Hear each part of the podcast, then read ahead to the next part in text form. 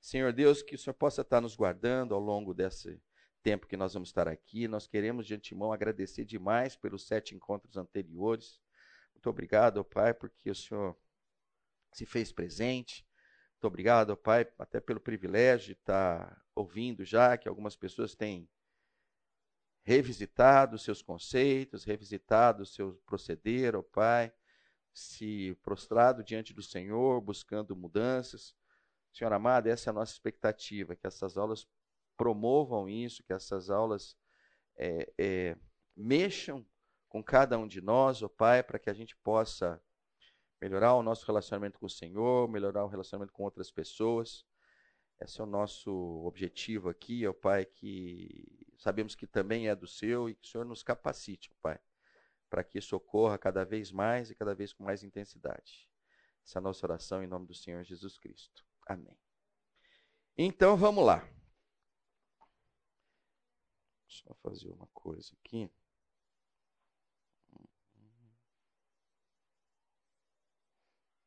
Pronto.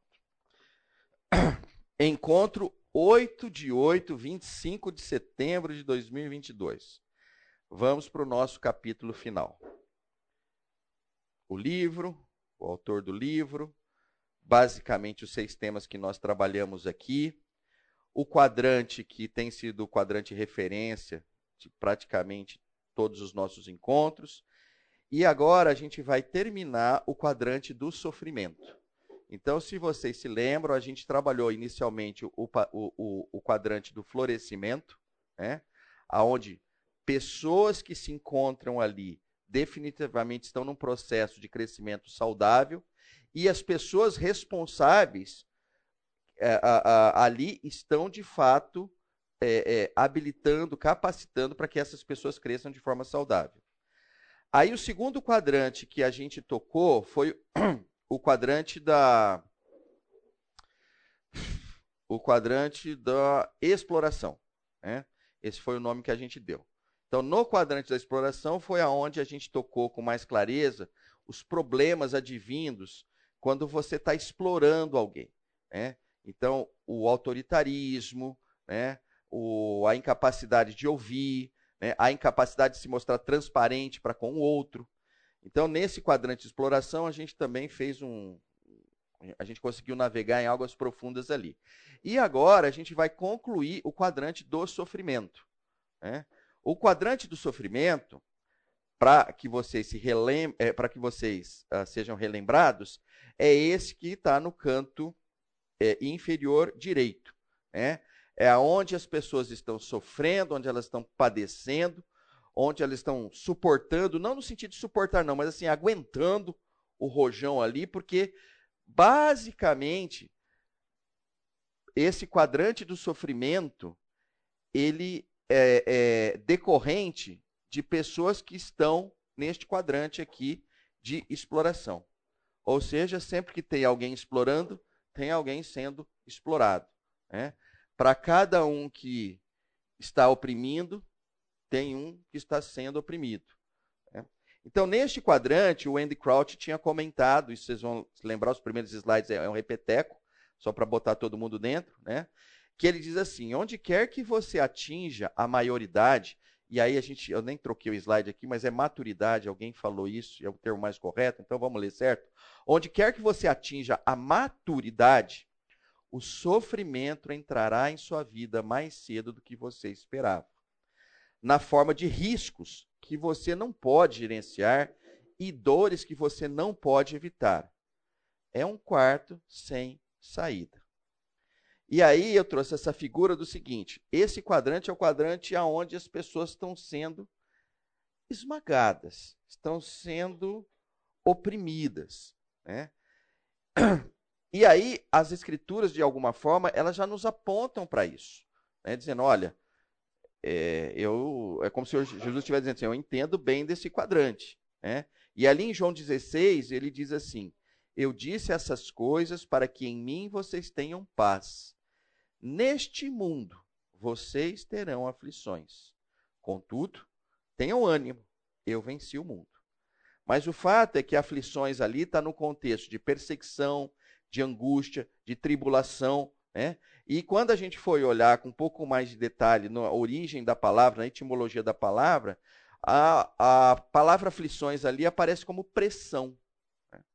Então, fica uma coisa muito fácil, acho que de cada um de nós entendermos. Né? É, quando a gente está pressionado e a gente permanece nessa condição de pressão, é o que a gente pode dizer que estamos sendo afligidos, que estamos atribulados, que estamos angustiados. Né? E a imagem que foi colocada ali foi aquela imagem de que quando você é encantoado. Né? Eu até fiz uma, um teatrinho lá que eu não vou correr o ridículo para fazer novamente. Né? Ah, então, esse, esse é um ponto interessante. Outra coisa que a gente olhou neste quadrante é que ele é um, um, um quadrante ah, onde é comum você ter idosos. Né? É comum nós chegarmos ao final das nossas vidas né, e sermos oprimidos. Eu estava vindo com a Gláucia para cá e a gente passa em frente ali do lado da congregação cristã, não sei quantos vêm de lá, tem hoje uma ILPI. Todo mundo sabe que é ILPI? Então vocês precisam saber. É Instituto de Longa Permanência de Idosos. Esse é o nome técnico e bonito para asilo, para o quê? Casa de repouso, né? Então tem uma ILPI ali, né? E a gente sempre que passa ali, é, a gente faz alguns comentários. Então hoje, o que, que tinha lá, Glau? Tinha um senhor só, né? Tinha um senhor só lendo jornal, jornal, jornal raiz, né? Caramba, eu nem sabia que tinha mais o jornal raiz. Ele estava ali, no... espero que seja de hoje, né? De repente estão dando um jornal lá ali, uns quatro anos atrás ali, ele está vendo se o Bolsonaro vai ganhar a primeira eleição, né? Mas enfim, é... E aí, um, um, dos comentários que a gente fez ali foi o seguinte: falou, olha, é interessante como as ILPIs, e a gente tem um, um projeto muito próximo e tal, trabalhando com, com ILPIs, por isso que eu conheço um pouquinho desse negócio. A gente andou visitando uma série de ILPIs e, e a gente notou como elas não trabalham os idosos no sentido dos idosos entregarem alguma coisa de valor ainda para a sociedade. Né? Então, basicamente, as ILPIs hoje que você vai, o que, que elas vão estar tá fazendo? E eu não estou desmerecendo o trabalho delas, não, porque é um baita de um trabalho. Só alguém que está numa ILPI para ver quanto trabalho que dá. Né? Mas eles têm um trabalho muito grande no aspecto físico, né? desde lembrar toda a medicação dos idosos, até eventualmente trocar fraldas, e, enfim, e, e trabalhar todos os aspectos de necessidades físicas e tal daquele idoso como também num contexto, vamos chamar assim, mais emocional, é, trabalhar o contexto de entretenimento deles. Né? Então é muito comum hoje você ir nas LPIs, tem uma TV uma TV LCD grande, gigante. Geralmente eles gostam, eu não sei se foi coincidência, mas quando a gente visitou algumas, eles estavam assistindo o Roberto Carlos, né? E os shows do Roberto Carlos. Acho que tem alguma, Roberto Carlos tem alguma coisa ali nesse mundo e tal que que pega a vida deles ali, né? E, e é interessante porque a gente foi lá para ouvir e tal, a, gente, a nossa proposta é uma proposta um pouco diferente, e as perguntas que a gente fazia para os uh, ou os gestores da ILPI ou os próprios proprietários das ILPIs é assim, olha, é, como é que vocês trabalham a valorização desses idosos? No sentido de puxa, eles ainda podem entregar algo para a sociedade. Vocês trabalham alguma coisa nesse sentido? Né? E, invariavelmente, a resposta é, é, é, tão esquisita, do tipo assim, desde assim, do que, que você está falando, até, mas ninguém aqui quer fazer mais nada, eles são aposentados. E isso cabe um pouquinho no texto que a gente já vai ler agora, que é o seguinte, né, você entender que o idoso, não vai ter mais autoridade sobre nada, né? não vai, não vai entregar mais nada de valor. Agora ele fica quieto, não reclama, né? agradece o que está sendo ofertado. Né? Isso é triste, né? Isso é, isso é muito triste, né? porque, de certa forma, Eu acho que cada um aqui sabe disso, né? Todo mundo acho que gosta de férias aqui, né? Mas eu não sei, eu acho que vocês gostam de voltar das férias também, não gostam? Eu amo voltar de férias. É mais legal do que as férias é voltar das férias, né? É, é você falar assim, poxa, mais ou menos, né? Depende. É. O primeiro dia concordo. O primeiro dia é, é concordo, né? Mas assim, a hora que você recebe assim um retorno de um cara, pô, você me ajudou, você, né? Nossa, eu não sabia o que eu estava fazendo. Enfim, né? Um, aspecto de colaborar com alguém e tal é, é, muito prazeroso, né? E é importante. Mas enfim, só voltando para cá, sair um pouco do tom do, do, do tema aqui. É, João 16 tem essa conversa maravilhosa entre o Senhor Jesus e Pedro. Né? E essa conversa aqui, ela se dá no contexto do Senhor já é, é, ressurreto, né? E, e, a conversa vai na seguinte linha. Pela terceira vez ele lhe disse: Simão, filho de João, você me ama? Pedro ficou magoado por Jesus lhe ter perguntado pela terceira vez. Vocês se lembram disso, né? Porque há poucos dias atrás, o, senhor, o Pedro tinha feito o quê três vezes? Negado ao próprio Senhor Jesus, né? Então esse número aqui é emblemático, porque quando ele diz assim, Simão, filho de João, você me ama, né? E fez isso pela terceira vez, na terceira vez, Pedro acho que era tão lerdo quanto eu, né? Só na terceira que ele foi sacar. Hum, três pisadas de bola, três vezes ele perguntando a mesma coisa: Você me ama? E lhe disse: Senhor, tu sabes todas as coisas e sabes que te amo. Disse-lhe Jesus: Cuide das minhas ovelhas. É. E digo a verdade: quando você era mais jovem, vestia-se e ia para onde queria. Mas quando for velho, estenderá as mãos e outra pessoa o vestirá e levará para onde você não deseja ir. Jesus disse isso para indicar o tipo de morte com a qual Pedro iria glorificar a Deus. E então lhe disse: siga-me. Né? Eu só tirei do, do, do, Talvez esteja até tirando um pouco do contexto, mas para dizer o seguinte: essa foi a realidade de Pedro, mas ela não é só a realidade de Pedro. Essa é a realidade de muitos dos nossos pais, né? de muitos dos nossos avós, né? que perderam a capacidade de definir o seu próprio rumo. Né? Eles precisam de alguém para estender, a, pra, que, que, estenda a mão para eles, para vesti-lo, né? Ah, e para levá-lo, muitas vezes, em lugares que eles não estão dispostos a ir. Né? Então, definitivamente, voltando, aí fechando o, o último parênteses, a gente está falando de um quadrante do sofrimento, onde é muito comum que os idosos estejam. Ah, agora nós temos uma outra coisa importante dentro desse quadrante do sofrimento, hum, que é o aspecto da a, opa, perpetuação do sofrimento. Está acabando a bateria aqui. Eu vou no dedão mesmo. É, é, que é o seguinte. Uh, vamos ler o Andy Crouch, eu explico melhor depois. O caminho mais doloroso. Aqui já é novo, tá? A gente parou aqui, então, se vocês estão se lembrando disso, é que talvez vocês tenham algum tipo de como é que fala, evidência e tal, porque isso aqui é novo. O caminho mais doloroso para o quadrante chamado sofrimento é a escolha humana, nas próprias origens da espécie, de buscar a exploração, buscar a autoridade sem vulnerabilidade, poder divino sem caráter divino. Somos vulneráveis sem autoridade, porque nossos primeiros pais buscaram autoridade sem vulnerabilidade, e porque seus filhos caídos ainda a buscam. Pior que eu estou lembrando disso que eu falei, então acho que não foi o último. Acho que quem não está legal sou eu, mas enfim. Vocês se lembram? Alguém se lembra disso que eu li? Lembra, né? Oh, legal. Então não é o último. Então, mas vamos lá. Eu acho que eu não explorei isso a contento, né? Mas o ponto é o seguinte, né? É... Vamos resumir isso aqui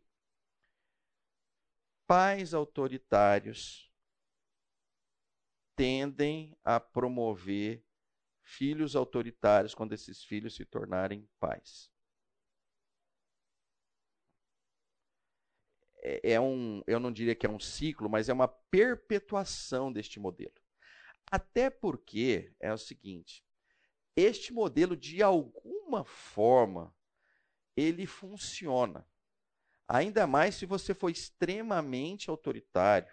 A tendência é que algumas coisas, mesmo a contragosto, seus filhos vão fazer. E é muito engraçado porque algumas coisas a contragosto que eles venham a fazer, pode ser que no futuro eles até curtam. E isso só reforça o contexto de você continuar sendo autoritário. Do tipo, tá vendo? Você não gostava de brócolis, né? mas agora que você tem 60 anos, você está gostando de brócolis. Né? Aí você esquece que dos 5 anos até os 60 anos, ele odiou o brócolis. Né?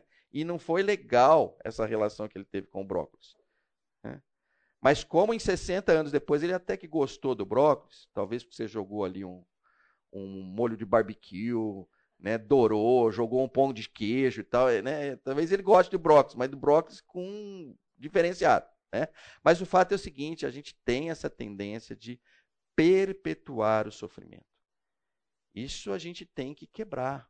Né? Se os nossos pais foram autoritários para conosco, isso não é a razão para que nós sejamos autoritários para com os nossos filhos. Né?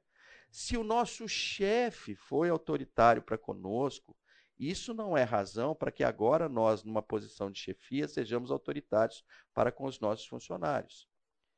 Se os nossos pastores da nossa infância foram autoritários, isso não é um caminho para que quando você tiver ministrando ou sendo responsável por algum ministério, você seja autoritário para com aqueles voluntários. Né? A gente precisa quebrar esse ciclo do autoritarismo. A gente precisa entrar num contexto, e essa palavra, esse termo aqui que eu acho legal, quando ele diz assim, ó, buscar autoridade sem vulnerabilidade, poder divino sem caráter divino. Né? Eu acho isso extremamente interessante né? é a valorização do caráter divino. Né? É você olhar para o Senhor e ver com que cuidado ele trabalha conosco. Né? Qual é o tamanho da sua misericórdia? Qual é o tamanho da sua paciência? Qual é o tamanho da sua longanimidade né? para conosco? Né? São expressões do caráter divino que nós precisamos expressá-lo também com aquelas pessoas que de alguma forma nós somos responsáveis. Né? E não o contexto do poder divino, vai e faça porque eu sou seu pai, eu mando em você. Né? Esta forma de falar é uma forma de você querer se é, é, é, vestir de um poder divino sem um caráter divino. Né? Você faz isso porque eu estou mandando. Né? São situações que devem ser evitadas. E é simples. A hora que você olhar para o caráter divino, você vai ver a esses atributos que eu coloquei, de paciência, de longanimidade, de misericórdia, assim como os atributos do quê? De amor, de interesse genuíno pelo bem do outro.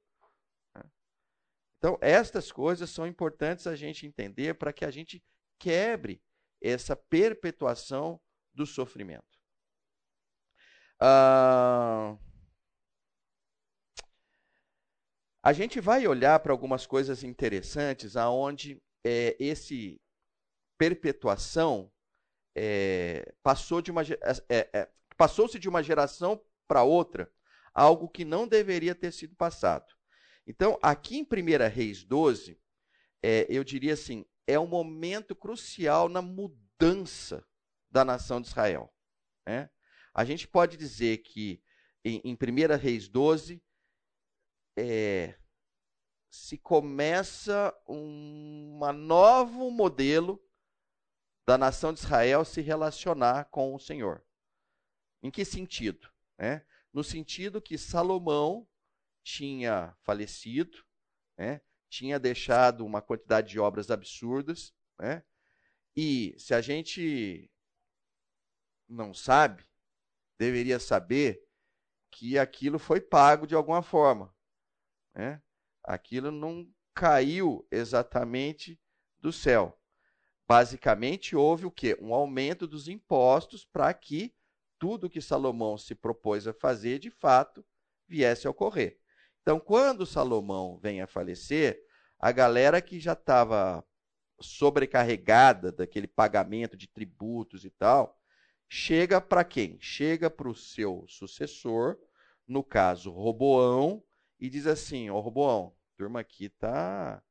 Precisa baixar o IPI, precisa, precisa ajudar nós aí, entendeu? Vamos precisar fazer uma reforma tributária. É isso aí. Falando, vamos precisar de uma reforma tributária, alivia para a gente. Então é nesse contexto que aparece essa passagem aqui. Três dias depois, Jeroboão e todo o povo voltaram a Roboão. Então, aqui a gente confunde porque os dois terminam em Boão, né? mas vamos lá. O Jeroboão era um líder né, de diversas tribos ali é, é, é, do reino de Israel, mas o Roboão era o filho que estaria assumindo o trono de Salomão. Então vamos lá. Então chegou lá o, o já ia brincar aí, o Arthur Lira chegou para o Bolsonaro, mas aí não fica bom, começa a ficar ruim a comparação e tal, né? Mas três dias depois, Jeroboão e todo o povo voltaram a Roboão, segundo a orientação dada pelo rei. Voltem a mim daqui a três dias. Isso é uma outra coisa, isso é uma brincadeira aqui, mas é engraçado, né? o, o, o Roboão, o, Jeroboão já tinha ido lá e já tinha feito a sua, a sua requisição, né? E, e, geralmente quando você vai na autoridade e faz a requisição, a resposta é sempre essa, né? Eu vou pensar, volta depois. Né? Foi exatamente o que aconteceu aqui. Né? Roboão falou assim: voltem a mim daqui a três dias. Né? E o rei, né? E aí chegou esses três dias, e o rei lhes respondeu asperamente, rejeitando o conselho das autoridades de Israel, seguiu o conselho dos jovens. Então aqui tem mais, tem mais uma historinha que é o que acontece.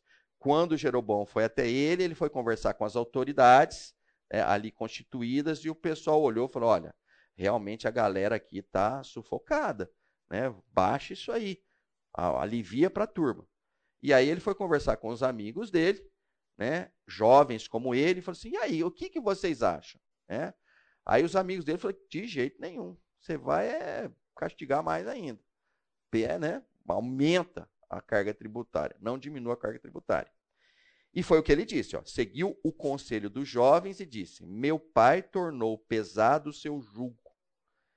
Eu o tornarei ainda mais pesado. Meu pai os castigou com simples chicotes. Eu os castigarei com chicotes pontiagudos. Aí, continuação da história, qual foi? Aqui é o início da divisão do reino de Israel, entre reino do norte e reino do sul. E Jeroboão ficou como o rei das, das dez tribos, e Roboão ficou com as duas tribos. E aí você olha para isso aqui, o que, que você teve aqui? Né? O que você teve aqui, você teve uma, uma. É, e é isso que eu queria colocar assim, olha. Você teve um momento onde teve uma pressão em cima daquele povo, e nessa nova geração precisaria estar tendo um alívio, né? E não, e houve uma perpetuação, uma manteve-se aquilo ali, né? Aquilo não deu certo. Né? Se a gente olhar para as nossas realidades, eu não sei quantos de vocês fugiram de casa num determinado momento da vida de vocês. Né? Eu não sei quantos de vocês o filho ou a filha fugiu de casa em algum momento ou desejou fugir de casa. Né? Ah, não sei se isso é uma realidade para vocês, não, não, não, precisam colocar e tal, mas vocês devem conhecer. Né? Às vezes a mão do pai ou a mãe da mão é tão pesada em cima dos filhos que os filhos não veem a hora de vazar. Né? E muitas vezes acabam vazando das formas que eles entendem. Né? Então tem desde o que foge até que um que fala assim, Preciso casar com alguém, seja lá quem for, não me interessa para vazar daqui. Né? Então são coisas complicadas, porque levam os outros a tomadas de decisões que não ah, são muitas vezes as mais adequadas. E a razão é muito simples: opressão. Ah, o sofrimento comum de muitos, é outro termo que o Andy Crouch trabalha, né? os exemplos mais profundos e intratáveis de sofrimento são comunitários e multinacionais. Eu não vou gastar tanto tempo aqui, mas eu acho que é, é extremamente importante, porque assim, até agora eu estou falando basicamente assim, nos exemplos que eu estou dando, estou falando de pais e filhos, estou falando de chefes com seus subordinados, estou falando de pastores com o seu rebanho, né? Mas aqui o Andy Crouch toca num contexto mais profundo, né? que é o seguinte, olha, muitas vezes as coisas são comunitárias e multigeracionais. Então, do que, que ele está querendo dizer aqui com essas palavras mais bonitas aqui? Está dizendo que a sociedade cria sistemas de opressão para alguns. Né? Então, hoje, se a gente olhar aqui, e talvez se a gente olhar na classe, nesses oito encontros, a gente não teve um negro retinto nessa classe. É... Aí você fala assim, mas o que é que acontece? Não, é que na igreja a gente não aceita negro retinto, né? Tá lá no estatuto da igreja. Se você é um negro retinto, não apareça aqui. Não tá lá, certo? É. Mas alguma coisa acontece, né? Que ele não aparece aqui. Né? Ou se ele aparece aqui, ele aparece em números irrisórios, mínimos. Né? Aí você fala assim, não, mas então eu acho que é uma coincidência, porque a gente está aqui em Campinas e em Campinas não tem negro. Onde eu ando não tem negro. Aí talvez você saiu de uma bolha um pouco menor para uma bolha um pouco maior. Né? A hora que você chegar ali no Campo Grande, a hora que você chegar, enfim, em outros lugares e tal, você vai falar assim: nossa, teve ó, o sol aqui é mais forte do que o sol lá em Barão Geraldo porque as pessoas são mais escuras do que aqui. E não é isso. Né? Então, daquilo que, do que, que a gente está falando? Né? Existe um sistema de segregação, existe um sofrimento, um, um, um, um sistema que impõe um sofrimento e uma opressão para algumas classes. Então, uma das classes pode ser o negro, definitivamente o é. Uma outra classe pode ser a mulher, definitivamente o é. Uma outra classe pode ser alguém iletrado e tal, que não fala direito, Pode ser. Num outro momento, pode ser alguém que tem um sotaque que não pertence aos caipiras aqui de Campinas. Pode ser. O fato é que esses sistemas estão montados e muitas vezes eles vão passando de geração para geração. Né? Isso não deve acontecer, porque é, isso é assim: nenhum ser humano deve ser oprimido, independente de quem ele seja. Uh, aí tem esse vídeo, mas que, que, é um vídeo que eu vou pedir para vocês, anotem só isso aí, põe lá. Desigualdade racial BBC News. Está em português, tá? É, é lógico que está em português, o texto está em português. É que tem um inglês também, mas é. Então esse está em português. É, é espetacular, porque ele vai trazendo números, né? E são números que você olha, é muito difícil você querer argumentar com os números que estão presentes ali. Né? É um vídeo de seis minutos, mas eu não vou passar ele agora, não. Eu prefiro que. Até porque é o seguinte: depois disso vai ter tanta conversa e, e eu não quero ir por aqui agora. Acho que é, é, a gente pode ganhar vendo isso mesmo e promovendo uma mudança é, é nas nossas vidas. Né? Bom, aí eu vou para o próximo contexto: é o seguinte, né? O contexto do sofrimento, que é o sofrimento que está ao seu lado. Né? é a pessoa que está ao seu lado, né? o seu vizinho. Né? E aí a gente vai olhar o que? Ó, dentro de nossos negócios e locais de trabalho, ou seja, próximos a nós, nossos hospitais, nossas faculdades, mesmo nos lugares mais saudáveis, existem bolsões de pobreza persistentes e aparentemente intratáveis, seja material, seja espiritual. Né?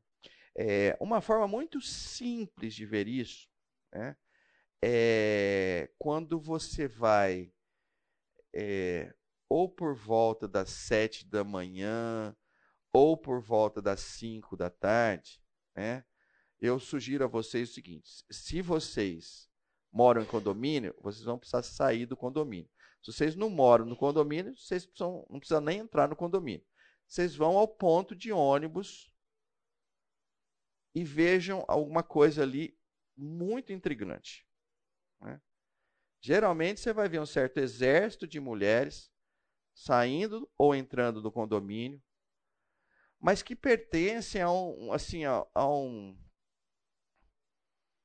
a, a, a, um segmento completamente diferente de quem eles serviram ali. E que é muito provável que não foram tratadas com respeito. E talvez a gente vá olhar assim, falar assim, Pedro, mas você tem que entender. Elas não trabalharam, não estudaram. Enfim, é, aí nós não vamos entrar no, no detalhe, mas o ponto é o seguinte: o que eu queria salientar é existem bolsões de pobreza persistentes, né? e que aparentemente são intratáveis. Né? Nós temos que ter sensibilidade a isso. Eles são tão seres humanos quanto nós né? e merecem ser atingidos como qualquer um de nós. Então, o tratamento devido a essas pessoas precisa ser extremamente respeitoso, generoso, atencioso. Né? Ninguém deve trabalhar para nós. Né? As pessoas devem nos ajudar. Né? As pessoas devem estar conosco como um. Então, tratá-las como um é algo extremamente relevante para nós. E isso talvez a gente, os nossos pais nos ensinaram. E talvez ao longo do tempo nós tenhamos desaprendido. Às vezes os nossos pais não nos ensinaram. E talvez pela graça de Deus nós aprendemos. Mas nós precisamos estar sensíveis a isso. Né? Seja material, seja espiritualmente. Né? Isso é uma coisa muito interessante também. Né? É... Como é que chama? Cestas básicas não resolverão o problema nosso. O problema deles. Né? Cesta básica é um ingrediente de um conjunto enorme, né? que pode começar com um bom dia, pode começar servindo um café para eles, pode continuar acompanhando eles na eventual dificuldade que eles tenham, pode continuar eventualmente quando ele quebrasse justamente aquilo que você gostava demais na tua casa. Né? Mas enfim. Né? E essa realidade que eu estou colocando, ela não é uma realidade nova. Né? Se a gente olhar, olhar lá em Levítico 19, olha que coisa interessante. Né? Quando um estrangeiro viver na terra de vocês, não o maltratem. Do que, que a gente está falando? De maltratos. Né? Então diga, não o maltratem. Eu vou terminar isso, a gente já vai para o intervalo. O estrangeiro residente que viver com vocês deverá ser tratado como o natural da terra. Amem-no como a si mesmos, pois vocês, e é como se ele estivesse lembrando, né? vocês foram estrangeiros no Egito. Eu sou o Senhor, o Deus de vocês. É. Então a gente vai para o intervalo e fica essa mensagem. Né? Você precisa, nós precisamos tratar o estrangeiro como se ele fosse um natural da terra. Nós devemos amá-lo como nós amamos a nós mesmos. Com relação ao estrangeiro, o que mais que a, a, a palavra de Deus fala? Né? Em Deuteronômio 10, ele diz assim: Pois o Senhor, o seu Deus, é o Deus dos deuses e o soberano dos soberanos, soberanos, o grande Deus, poderoso e temível, que não age com parcialidade nem aceita suborno. Ele defende a causa do órfão e da viúva e ama o estrangeiro, dando-lhe alimento e roupa. Amem os estrangeiros, pois vocês mesmos foram estrangeiros no Egito. O que, que tem de novidade aqui, se comparado com o texto anterior? Ele está botando mais duas categorias: órfãos e viúvas. Né? Nós precisamos estar atentos a essas categorias também, órfãos e viúvas. Né? E em Tiago 1, e aí a gente vai lá para o Novo Testamento, né? Tiago procura fazer uma, um resumo interessante aqui, né? E ele diz assim: a religião que Deus, o nosso Pai, aceita como pura e imaculada é esta: cuidar dos órfãos e das viúvas em suas dificuldades, e não se deixar corromper pelo mundo. Né? Ah, eu acho extremamente interessante, né? porque ele tenta fazer um resumo aqui, né? e lembrar o quê? Lembrar dos necessitados, gente. Né? E isso é algo muito importante. Né? Dentro da nossa igreja local, a gente precisa enxergar as pessoas que estão em condições de necessidade. Né? E as pessoas que estão em condições de necessidade, pode ter várias formas de serem resolvidas. Né? É lógico que tem desde as formais, ah, eu vou te encaminhar para o Ministério de Promoção Social. Legal, bom, tal, beleza, né? Agora, qual é o problema disso? O problema disso é terceirizar, né? Não, eu, eu não, já tenho ministério, eu, eu já faço oferta, já tenho o Ministério de Promoção Social, tá tudo resolvido. No que você veio, eu te jogo para lá. Eu só precisaria saber o nome do cara da promoção. Quem que é a pessoa da promoção social hoje? É o Efraim, né? Olha, o Paulo está jogando desidério aqui. Olha lá, ele está fugindo da raia. Vocês viram como é que esse assunto é complicado? O ponto é o seguinte: eu particularmente conheço o Efraim. Cara, o Efraim tem muita coisa para fazer na vida, tá? Ah. Aí, aí, vamos uma palma pro Paulo. É isso aí, tá? Então o ponto é o seguinte, gente, não é para terceira, é nós, nós pertencemos à igreja, nós somos a igreja. Né? Então, né, por mais que em alguns casos a gente vá ter que trabalhar, porque, enfim, vai faltar recurso, ou enfim, seja qualquer coisa, o ponto é o seguinte: eu sou a fonte de transformação da igreja a qual eu pertenço. Ah, bom, vamos lá. Mais um contexto aqui no aspecto do sofrimento. Ah, que ele diz assim: você está conectado com outras pessoas que podem restaurar alguma medida de florescimento em sua vida. Aqui, no final das contas, é o seguinte: aqui ele já está procurando traçar um, um, uma saída para aquelas pessoas que estão em sofrimento. E isso vale para cada um aqui que esteja nessa condição. Né? Eu estou sofrendo. E ele diz assim: olha, como é que eu começo a resolver esse problema? E a primeira coisa é o seguinte: deve ter alguém que gosta de você. Não é possível que você seja detestado, odiado e desprezado por todos da sua comunidade. É. Então, a expectativa aqui é o seguinte: para, pensa, né? deixa a tua, o teu orgulho, eventualmente, a tua a timidez de lado. E é o seguinte: é procura alguém que tem interesse por você. Porque é através de conexões amorosas, né, empáticas, né, sacrificiais, que pessoas deixam o quadrante do sofrimento. Talvez vocês vão dizer assim: poxa, mas se eu procurar aquela pessoa e ela falar não para mim.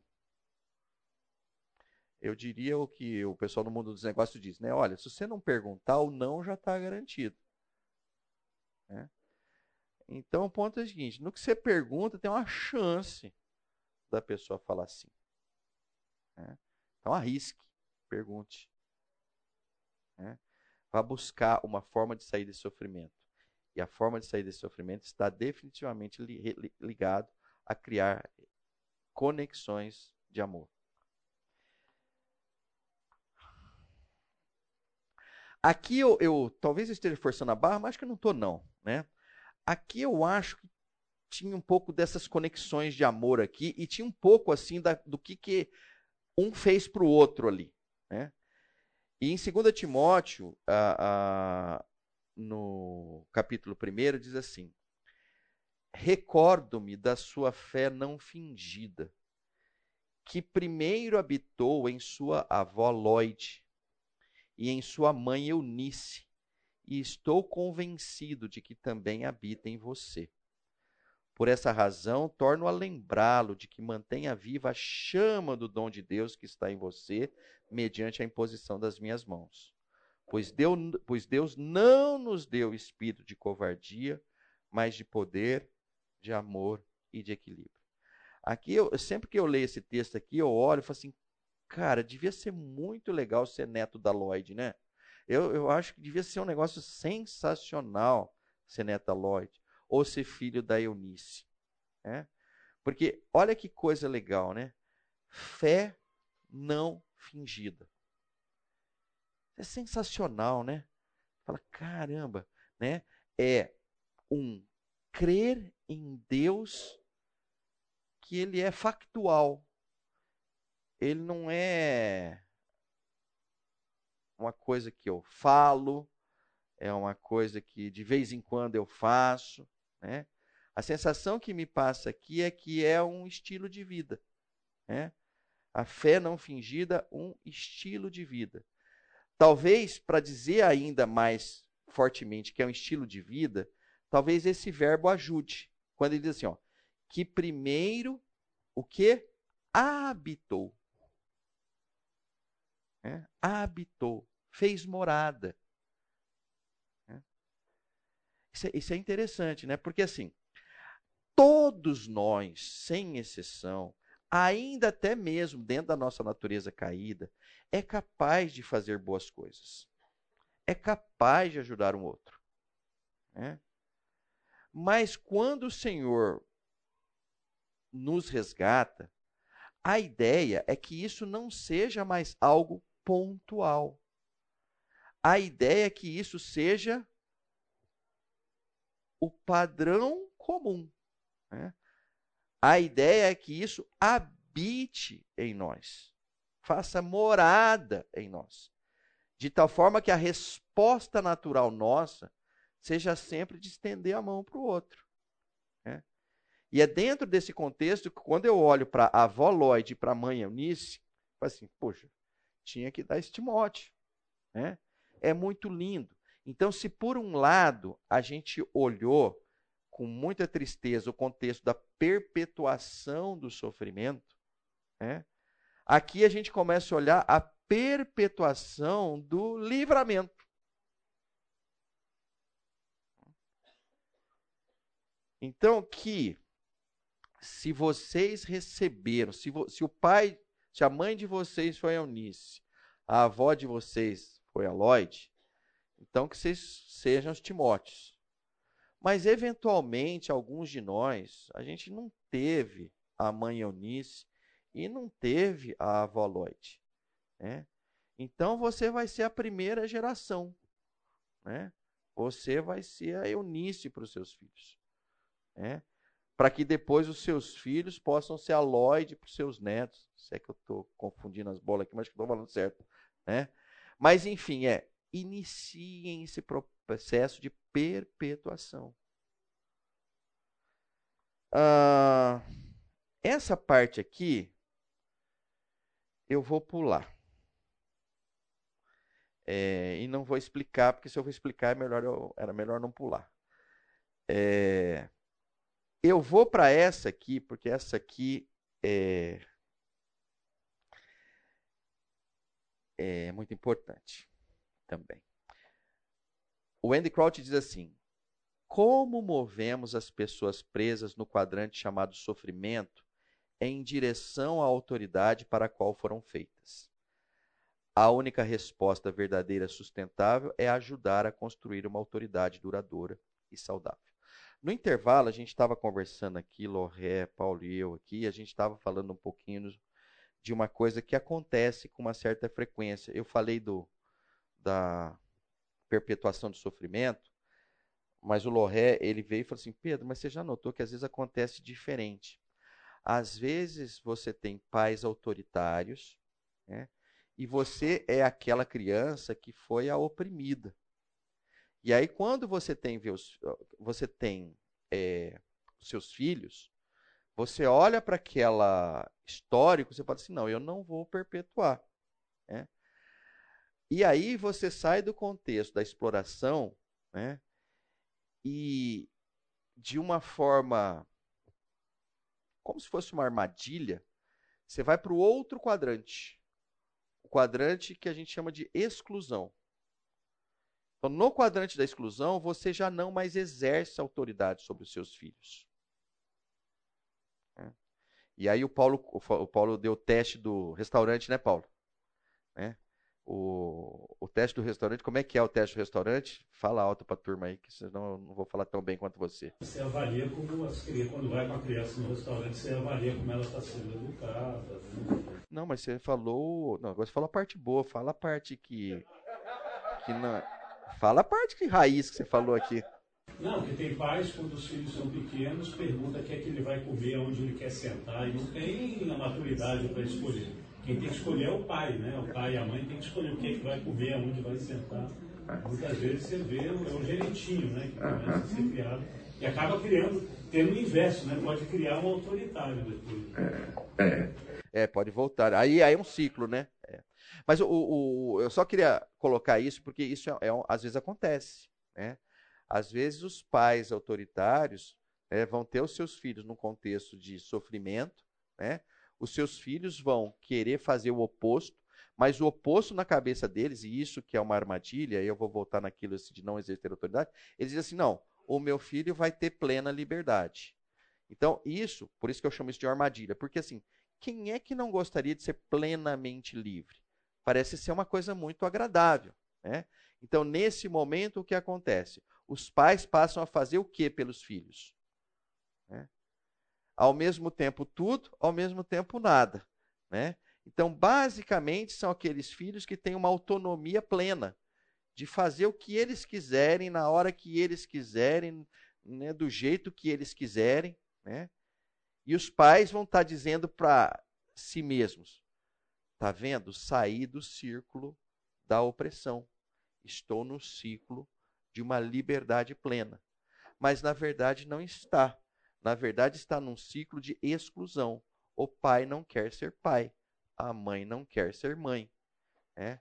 Então ela atribui aos filhos o seguinte: seja pai de você mesmo, seja mãe, se vira, negão. Né? É. E isso é algo complicadíssimo. Por quê? Porque a gente, se, se, se tem uma coisa que a gente tem certeza, e a gente já colocou isso, é que no mundo todos teremos aflições, inclusive os nossos filhos.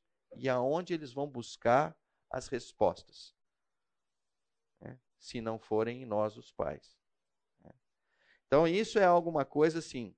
É, é, é, vale a pena a gente mensurar, é, é, é, medir aqui, que é o seguinte: neste quadrante está cheio de armadilhas e a gente vê pessoas se deslocando de um para o outro, de outro para um e tal, né?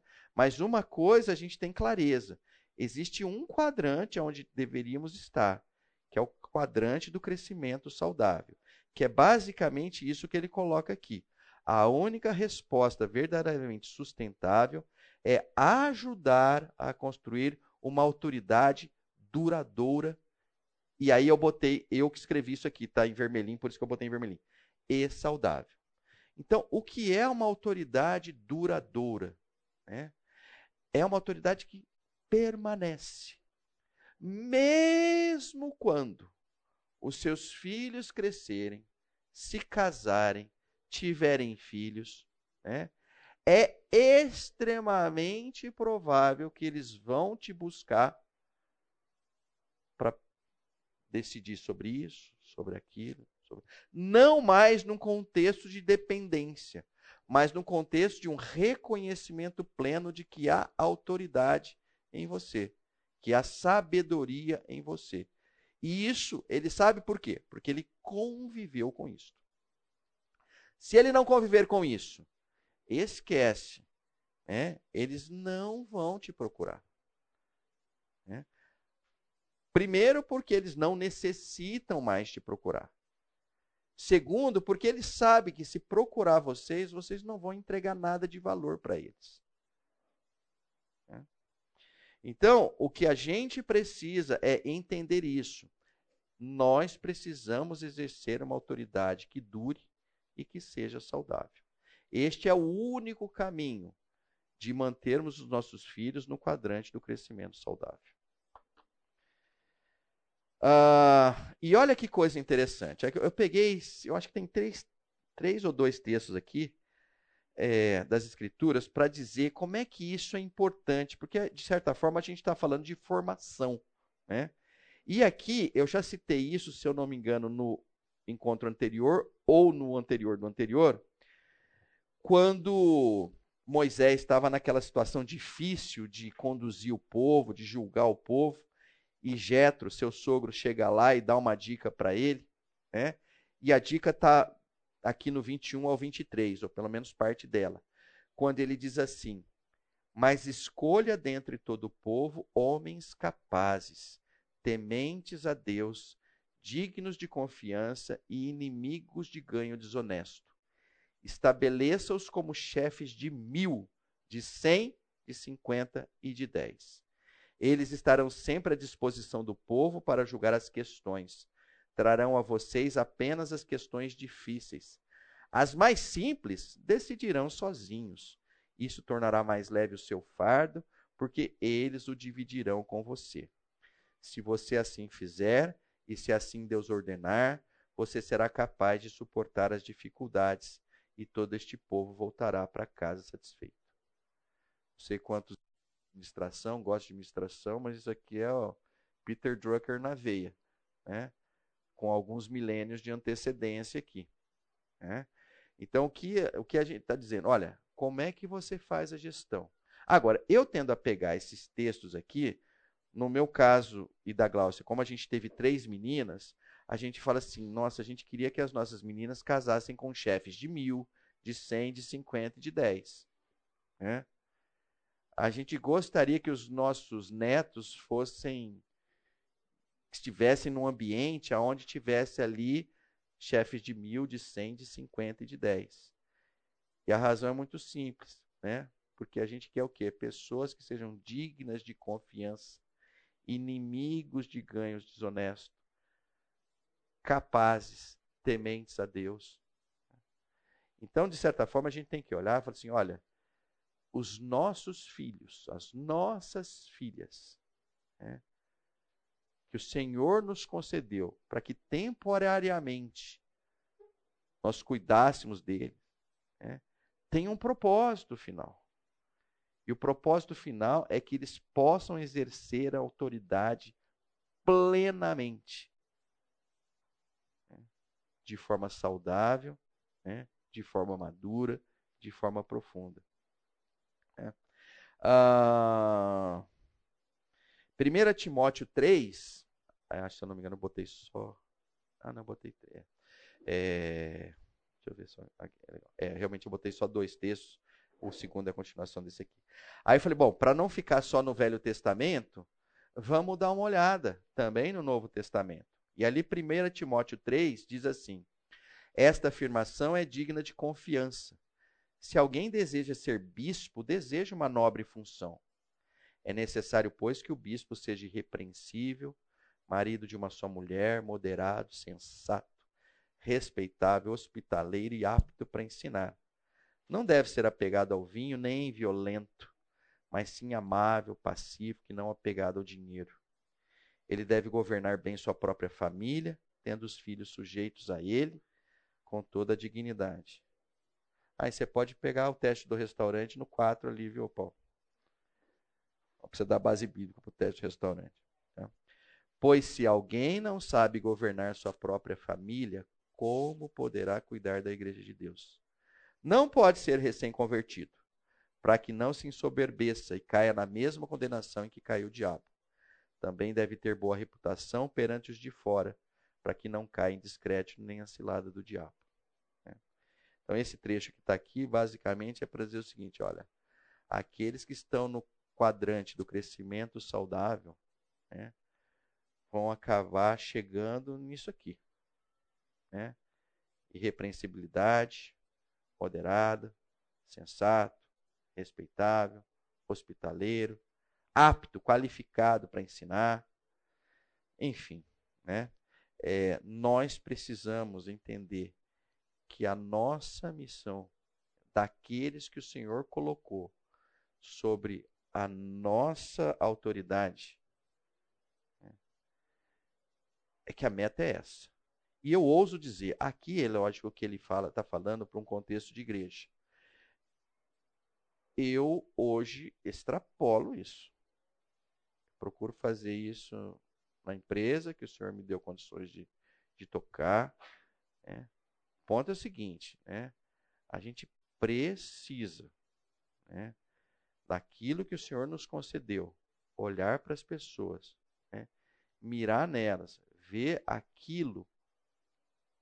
Não vou dizer que é aquilo de melhor delas, acho que não é bem por aí, mas assim, olhar para elas como assim, são pessoas dignas de crescimento. Eu tenho um papel preponderante no crescimento delas. Como é que eu vou fazer isso? É.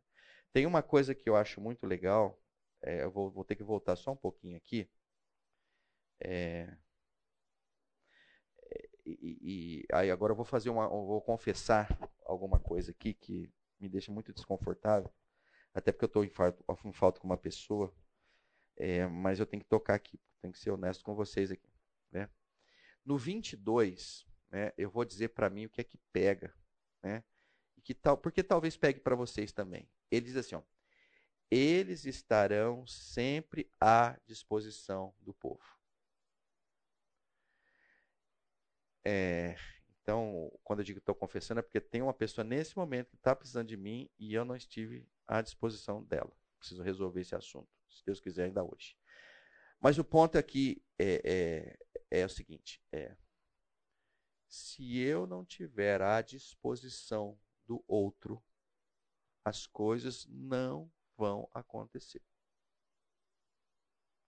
se eu não tiver a coragem de entregar meu WhatsApp para a pessoa e falar que ela pode ligar a qualquer horário, mandar mensagem, que assim que eu olhar eu vou responder, vou retornar, enfim, vocês, nós não vamos conseguir fazer uma coisa que preste, entendeu?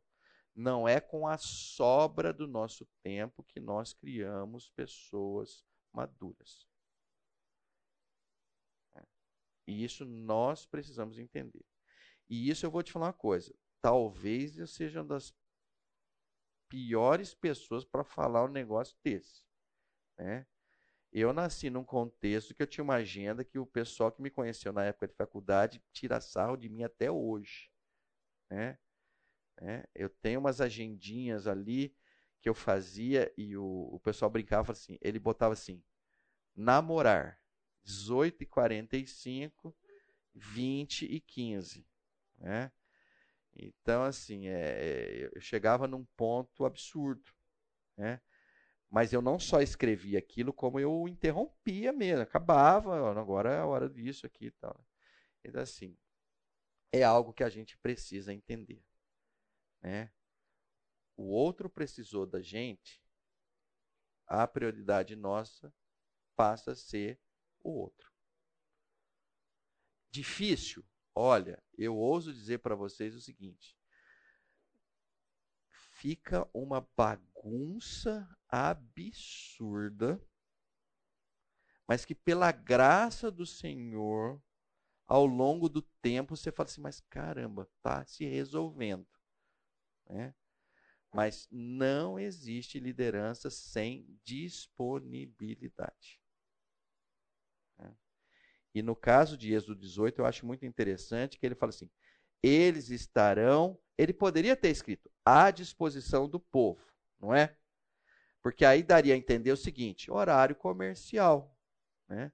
Só que ele enfia o danado do sempre.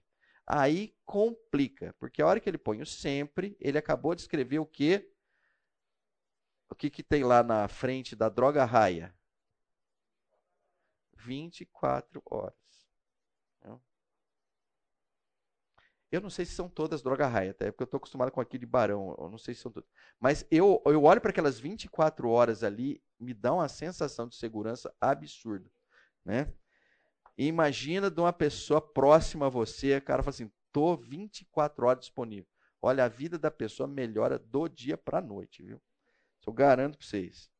É, bom, Posto isso, gente, é, eu vou fazer o seguinte. Eu não vou entrar no quadrante da exclusão.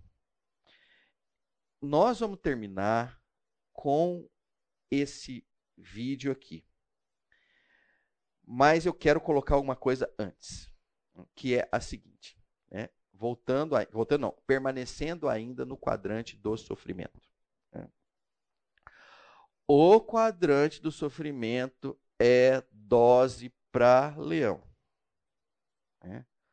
O quadrante do sofrimento né, é aquele em que vai nos tornar, ou pode nos tornar, murmuradores. O que mais de ruim? Ajuda aí. Oi? Tristes. Alguém falou uma outra palavra que eu gostei. Amargurados. O que mais? O que, que tem no quadrante de sofrimento? O que, que eu provo ali quando eu fico ali? Questionador. Mas questionador no mau sentido, né? Assim, do tipo. É. Oi? Duvidando, né? Do, tipo assim. Por que comigo? Ah, não, não, não, não mereço, né? Alguma coisa desse tipo. O que mais? Olha, o quadrante do sofrimento tira o que tem de pior na gente. Quando a gente está lá dentro dele. Né?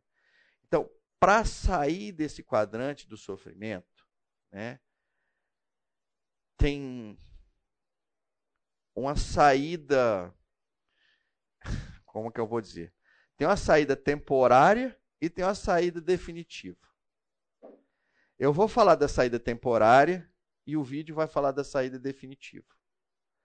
A saída temporária passa por entender o seguinte: o meu mestre sofreu. Quem sou eu para não sofrer? O meu mestre sofreu e disse para mim: coragem, eu venci o mundo. Então eu tenho que comer da mão do meu mestre e entender o que ele está me dizendo. Coragem coragem. Eu venci o mundo. Você pode vencer o mundo. Vai ter aflição? Vai. Mas coragem, eu venci o mundo. Então, isso é a, a resposta que eu dou no contexto do. Eu, eu falei temporário, mas eu vou corrigir a palavra. Do temporal. Tá? Nesse tempo que nós vivemos, enquanto o Senhor nos dê fôlego de vida. Né? Viveremos em sofrimento, mas coragem. O nosso Deus, o nosso Senhor Jesus Cristo, venceu o mundo. E agora eu vou falar, vou falar não, quer dizer, eu vou deixar ela cantar o sofrimento, a, a, o final do sofrimento que se resolve pela eternidade. Vou terminar aqui não vou comentar mais nada, mas em função disso eu queria demais agradecer cada um de vocês, né, que teve a perseverança de ficar aqui com a gente. Eu espero, mas espero profundamente que o Senhor tenha tocado em vocês e levado vocês para um outro nível, para um outro patamar, para viver a vida com extrema intensidade, né? E que as pessoas que estejam com vocês possam olhar para você e falar assim: você me ajuda a crescer. Com você eu floresço. Né? Que o Senhor capacite e qualifique cada um nisso. E para vocês que estão em sofrimento, já falei do temporário, coragem, nosso Senhor venceu o mundo. E vão para esse vídeo aqui.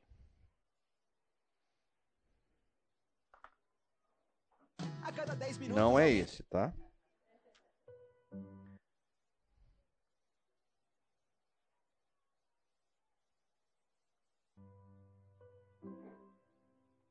Tá saindo aí? Além do rio azul, as ruas são de ouro de cristal.